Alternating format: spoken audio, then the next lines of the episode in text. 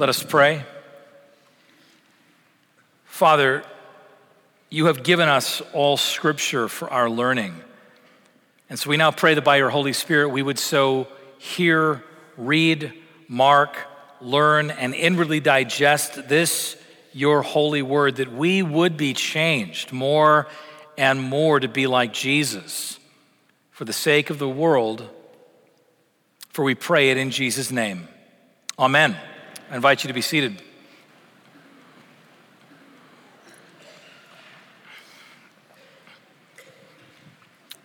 I was in a coffee shop just the other day, and the guy in front of me paid for my cup of coffee because he recognized that I was a pastor.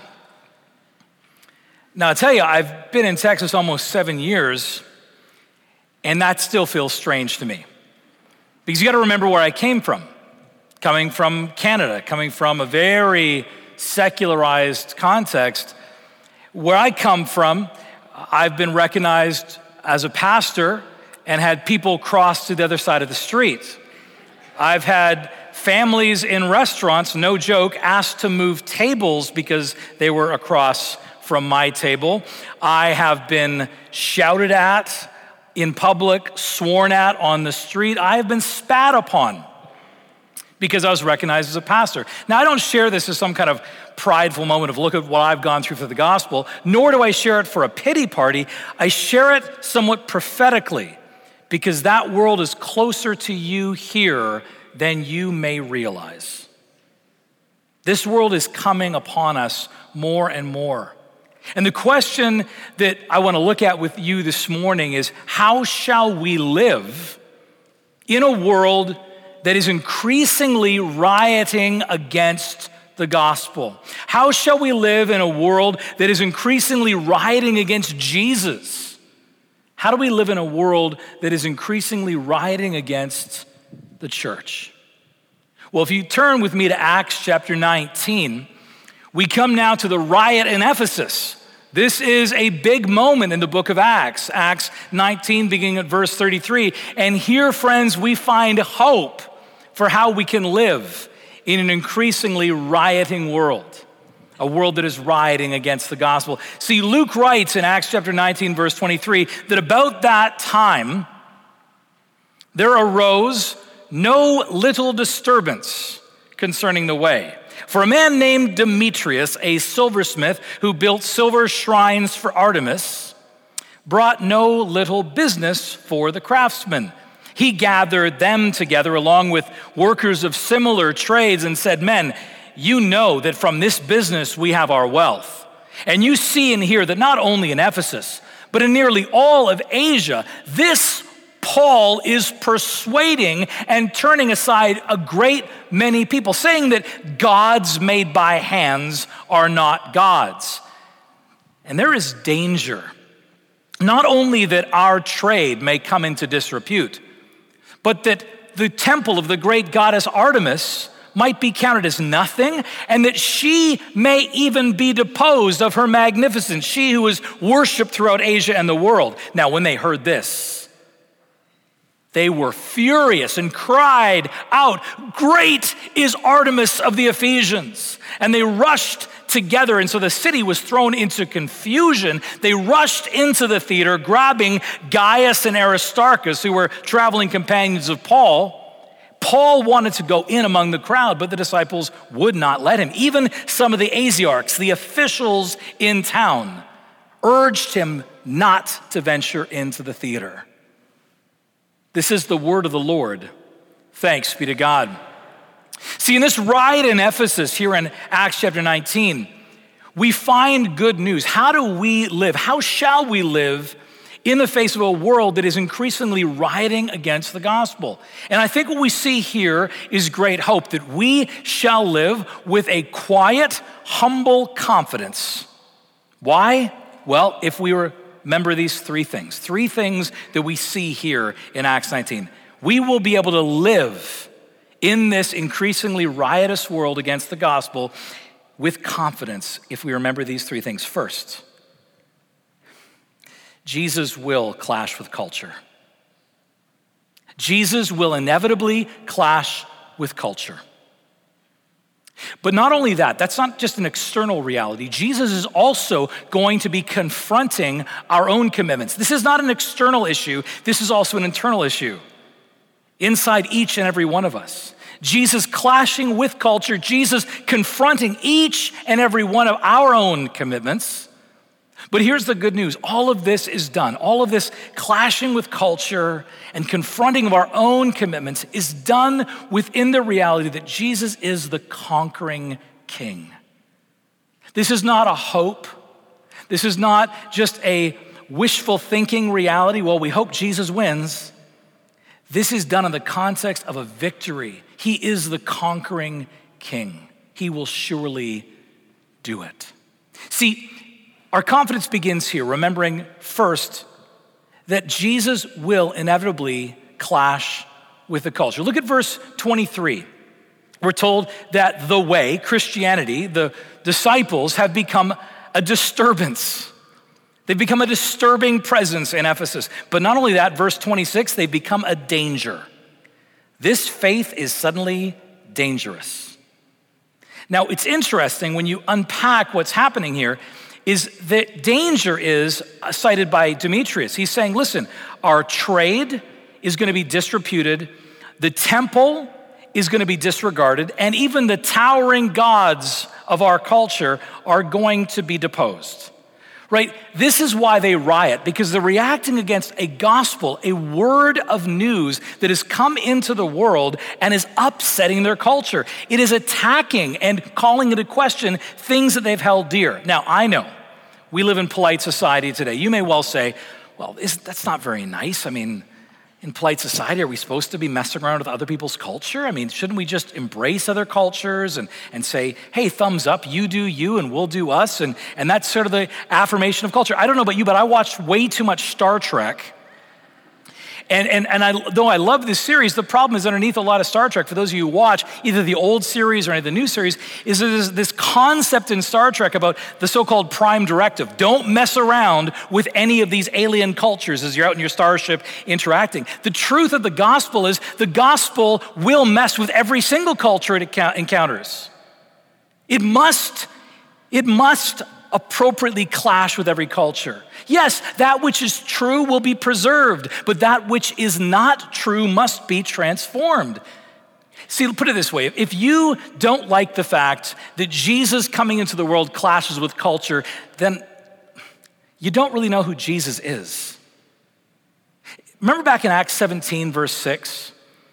What did the Thessalonians say about the church? They said, These men are turning the world upside down. Right? Again, it's that sense of disturbance. It's this cultural clash. But there's a specific thing they say about how they're turning the world upside down. Acts 17, verse 6 says, These men are turning up the world upside down. They're disregarding Caesar and proclaiming another king, Jesus. See, underneath this clash of cultures, is the fact that the gospel that Paul has been proclaiming is the gospel of the coming king. This is the one who is king of kings, who will rule over all. You know, when we look at Jesus Christ, you know that Christ is not his last name, it's his title. The minute you say the words Jesus Christ, you're saying Jesus the King, Jesus the Messiah, Jesus the anointed one over all. This is the Jesus who comes into the world as king. And in fact, I'll tell you, one of the greatest ways you can think of the whole arc of Scripture, from Genesis through to Revelation, all 66 books, if you want to sort of sum it up, is to think about it as a kingship story. Right? You know my background as a retired stage actor. Think of it like a six act play. And the six acts are all about kingship. Act one begins in Genesis, Genesis chapter one, with the king establishing his kingdom. But Act two quickly follows in Genesis three with the rebellion against the king. Act 3 begins in chapter 12 as God calls Abraham and Israel emerges as the king's people in this world, living the king's way in this rebellious world. Acts chapter 4, Act 4, Acts chapter 4, and we're in Acts. This is not a great rhetorical thing to be using act and acts in the same sermon. But Act 4 is the coming king. The king comes and saves. I mean, what is spoken of his birth in uh, uh, Isaiah chapter 9, but that the government shall be on his shoulders, and he shall be called Wonderful Counselor, Mighty God, Everlasting Father, Prince of Peace. Of the increase of his government and of his peace, there will be no end, and he will reign. This is the picture of the one who comes as king into the world, and through his death, his resurrection, and then his ascension, which is his enthronement as king of the cosmos we move into Act 5. And Act 5 is the church being ambassadors for the king. The church in scene one, Act 5, scene one, is the book of Acts. Act 5, scene two, is what we're living in now, continuing to be ambassadors for the king in this world. And then finally, yes, for the Tolkien fans, Act 6, the return of the king. This is the arc of the entire biblical story. And when we look at it that way, when we see this has all been about who is king and how will we respond to the king, all of a sudden we, we, we understand those words that emerge in praise. Love so amazing, so divine, demands my soul, my life, my all. But that's actually a little too personalized. My soul, my life, my all love this amazing demands my city, demands my country, demands my culture, because ultimately it's demanding the entirety of the cosmos to come in obedience and worship the King. This is what Abraham Kuypers meant, the Dutch theologian, when he said, There is not one square inch in the entirety of the human condition, the human experience, over which Christ, who is sovereign over all, does not cry, Mine.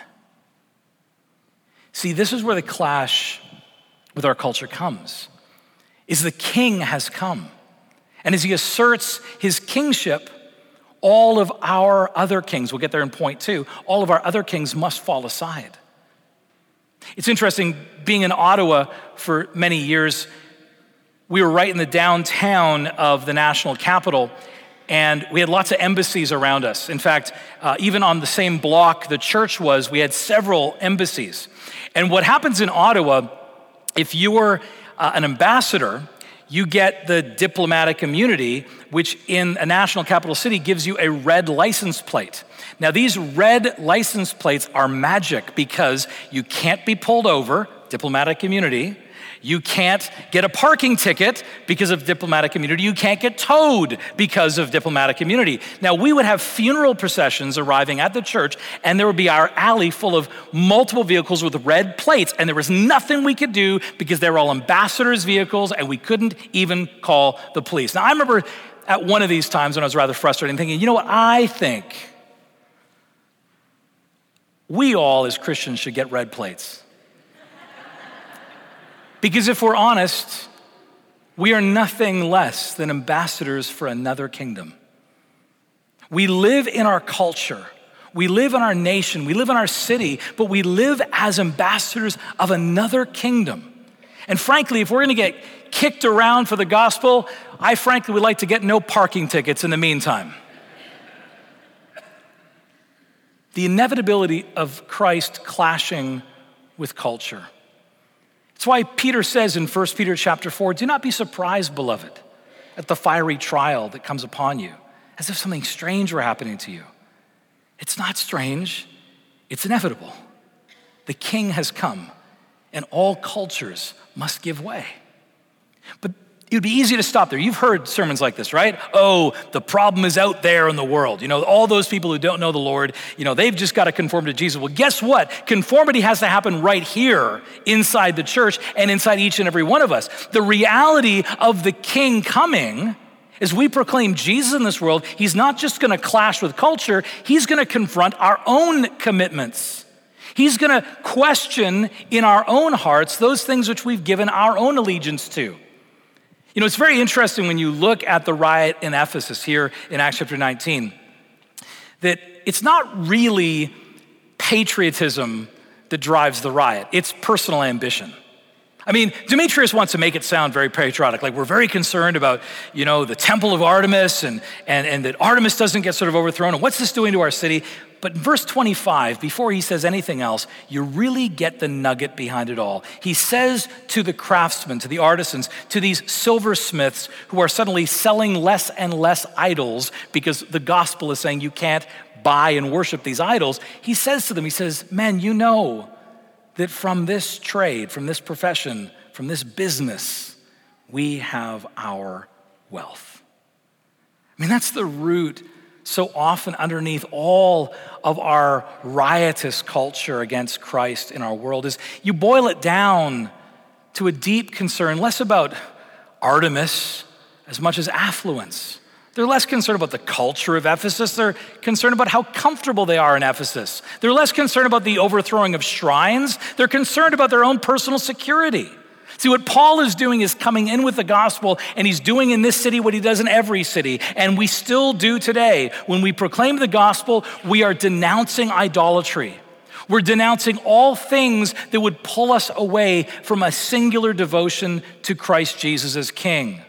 Now, we often think of idols like these little statues that Demetrius is making, right? Verse 27, he says, uh, you know, he, Paul's going around telling everyone that gods made by hands are not gods. Well, that's true. But that's not exactly, again, why they're rioting. They're rioting about something much deeper within them. There are idols within each and every one of us that are not little statues, but are worldviews, our commitments, things that make us feel safe, things that make us feel strong, things that make us feel secure and each one of these things, we place them above our allegiance to Christ. They've got a name. It's called an idol, and it needs to be confronted. I love that in our, in our catechism, if you don't have copies of this, it's available in the bookstore, To Be a Christian. This is our uh, catechism within the Anglican Church in North America. It's edited, the general editor is uh, J.I. Packer. And uh, for those of you who know J.I. Packer, one of the greatest theologians of the 20th century, who died just a few years ago, uh, was a dear friend and professor of mine and such a mentor to so many. Packer always wanted to write a systematic theology, you know, like a deep theological treatise on all the aspects of Christianity. He taught it, but he never wrote his own systematic theology. Instead, Packer, being a good churchman, his final work was a catechism for the church, for the people of God. And it's full of questions. In fact, there's 300 and like 70 or 300 and something questions. So you can literally get a copy of this, and every day of the year, you could read one question out of the catechism and just think about that for the day. It's brilliant. But here on idols, in, and there's an index, by the way, if you're looking for topics like idols, you can look it up. Question number 279 in the catechism Are idols always images? Are they always little like statues? No, the catechism says anything can become an idol if I look to it for salvation or comfort amid my circumstances. If I place my ultimate hope in anything but God, that is an idol. Jesus says in Matthew chapter 6, verse 24, that no one can serve two masters. He will either love the one and hate the other, or will be devoted to the one and despise the other. And then he says this he says, You cannot serve God and mammon. Now, that word mammon can be translated in multiple ways. It's interesting, in most of our English Bibles, it's simply translated as you cannot serve God and money. Because the truth is, the idol beneath so many of the idols in our lives often does come back to money, to our sense of security, to our possessions. And the truth is, here's the good news, is as God confronts that idol, our just absolute determination to rest in our possessions, to rest in our assurance that we have enough or we've provided enough for ourselves. God will come in and confront that and cure it. And He does it, in fact, through the liturgy uh, every week. I love the fact, you'll notice uh, every week when we come to the moment of offering, right, in the service, just before communion, the moment of offering. Now, whether you are putting offerings in the basket or whether you're giving online, the point is we have a moment every Sunday where before the offering is collected, we state something. We, we state these words from First Chronicles chapter 29. And what we're doing here is affirming who the king is. We're affirming who is truly Lord in this life. And so we say, Yours, O Lord, is the greatness and the power and the glory and the victory and the majesty. For everything in heaven and on earth is yours. Yours is the kingdom, O Lord, and you are exalted as head above all. All things come from you, O Lord. And then we say, And of your own have we given you. Amen. We're affirming the lordship of Christ and then having him in that moment yet again put that idol of money to death in us. You affirm his lordship, and that idol is on shaky ground. Now, some people may say, Man, you say that every Sunday. Couldn't you mix up the words and do something different every Sunday? And my response is, We'll just keep praying that prayer every Sunday until all the mammon is out of this room, all right? So, so the day that we get there, we can pray something else. But I guess for at least for now, for a while, we're gonna keep praying that prayer because I'll tell you, every week, we need to be convicted again of the mammon and the idols that are brewing in our lives. John Calvin said the human imagination is an idol factory. We have the incredible ability to find new idols to give ourselves to. It's one of the reasons why I love, out of so many celebrations and feast days through the year, I love Palm Sunday. You know, on Palm Sunday, where we celebrate the triumphal entry of Jesus into Jerusalem, and we have palm branches and we sing hosannas, and there's the procession and all the pageantry. Here's what I love about it is that it's a great picture, not just of that first triumphal entry into Jerusalem. It is that. But it's actually a picture for you and I of the entry that Jesus makes into every city and into every home and to every human life. When Jesus comes into any city or any home or any human life, he comes in the same as he did at that triumphal entry. He does not come in quietly. He doesn't sneak into our cities or our homes and our lives. No, he comes in triumphal procession declaring one thing Behold your king. This is what Jesus does as he comes into our life. He declares who he is I am your king. As Isaiah 45, verse 5 says, I am the Lord, there is no other. See, friends, we need to hold these two things together, recognizing an increasingly riotous response against the gospel in our world. The inevitability that Christ will clash with culture, and the inevitability that he is going to be confronting our own commitments again and again, week after week. But all of this is done, thanks be to God, finally, in the third thing we need to remember oh, here's where the confidence comes. That This work, this clashing with culture to reform it, this confronting our commitments to transform us, is all done under the purview of this is the conquering king. This is the king who has conquered, is conquering, and finally, completely will have conquered in the end. And of that we are assured. Do you notice at the end of the story, verse 30 and 31? Paul desperately wants to go into that theater. He wants to go in and have a word with that crowd that's going nuts, shouting, Great is Artemis of the Ephesians. But what happens? The church says no, Paul. The disciples say, Don't go in there. And even some of the Asiarchs, the officials of town who know Paul, say, Paul, don't go in there. And here's what I love Paul doesn't go. He's told, don't go in there. He wants to go. And you notice Paul doesn't pitch a fit? I mean, if it was me, I'd kind of pitch a fit. I'd be like, come on, I want to go in there. Paul doesn't pitch a fit. He, he receives it. He says, fine, there's a big, massive, you know, that, that theater seats 25,000 people. Can you imagine hearing them for two hours, as verse 38 says? Two hours screaming, Great is Artemis of the Ephesians. Paul so badly wants to go in there, but he doesn't. Why? Because Paul has the confidence to know that Jesus Christ is working in that theater whether he goes in there or not. Jesus Christ is working in that theater, in that moment, whether Paul goes in there or not. Why? Because he has spoken the gospel over that community, and that gospel is a gospel of a conquering king. Paul is confident knowing that Christ Jesus has conquered. It's what Paul does in every town he goes to. What does he preach? He preaches the resurrection. Everywhere he goes, he's going back to the resurrection. In every town, in every situation, it comes back to the resurrection. Why? Because the resurrection is the proof that this is the conquering king. Paul said it back in, Athens. Remember the Athenians? What does he say in Acts chapter 17, verse 31? He, he's talking again about idolatry. And then what he say? He just radically shifts modes and says, The days of ignorance God overlooked, but now he has called all people everywhere to repent, for he's fixed a day on which he will judge the world in righteousness by a man whom he has appointed, and of this he's given assurance by raising him from the dead. The resurrection is the declaration over the cosmos this is your king. And so we preach the resurrection.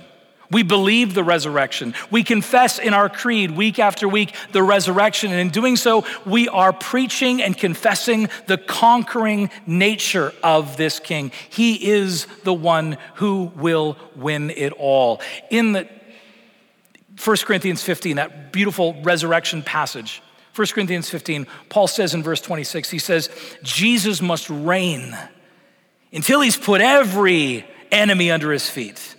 And then he says, the last enemy to be defeated is death. Jesus has overcome. That's what the resurrection declares. Jesus has conquered. And knowing this, we live into the reality of this clash of cultures and this, conf- this, this conf- confrontation of our commitments.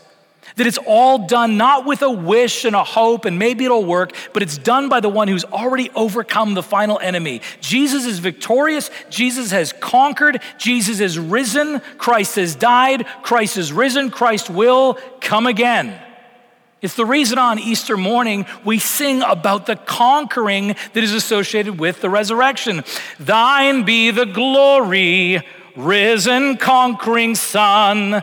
Endless is the victory thou o'er death hath won. I don't know why I'm singing twice in this sermon. I must be in a particular mood. My children are going to talk to me all about this over lunch.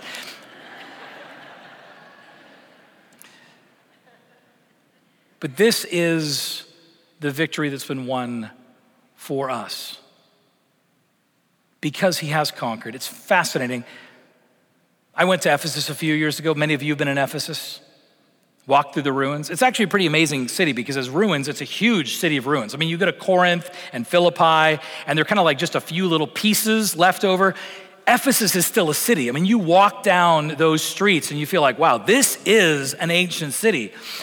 And that, that, that theater is still there, 25,000 seat. I mean, you can just imagine two hours of them screaming, Great is Artemis of the Ephesians. But then you come to the great temple of Artemis. And here's what's fascinating the great temple of Artemis. In its day, 127 columns, twice as large as any other Greek temple. It was considered one of the seven wonders of the ancient world. You stand in front of the great temple of Artemis today, and there is nothing left but a single column barely standing. Because Jesus is the one who conquers and has conquered and finally will fully conquer his kingdom. I like how John Stott says of this crowd yelling and screaming inside that theater. He says, You know, at the end of the day, all those pagans could do in that theater against Paul and his gospel was simply yell themselves hoarse. Because the truth is, Revelation chapter 19, verse 6, ah, what we cry out again and again Alleluia. For the Lord our God, the Almighty, reigns. How shall we, friends, live in a world that is increasingly rioting against the gospel? How shall we live in a world that is increasingly rioting against the church and against our Christ?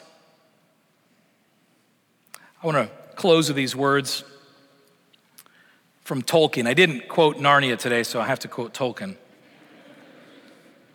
There's that moment where Frodo says to Gandalf, speaking just of the challenge it is to live in the time we're living.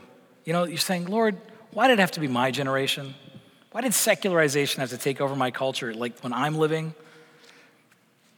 And I like how Frodo says to Gandalf, I wish it need not have happened in my time. And Gandalf says, So do I. And so do all who live to see such times. But that is not for them to decide. All we have to decide is what to do with the time that is given to us. What will we do with this time that has been given to us? Well, if we believe the words of Acts chapter 19 and the riot in Ephesus, in this time given to us, friends, we can live with confidence, humble, quiet, sustained confidence. If we remember these three things, that the inevitability that Christ clashes with culture is a reality. This is going to happen, and it's part of his reign and the inevitability that he will be confronting our commitments again and again. Get used to it. Each time you walk into this room and every time you get on your knees in prayer through the week, he is doing that work of confronting your commitments because he's curing you.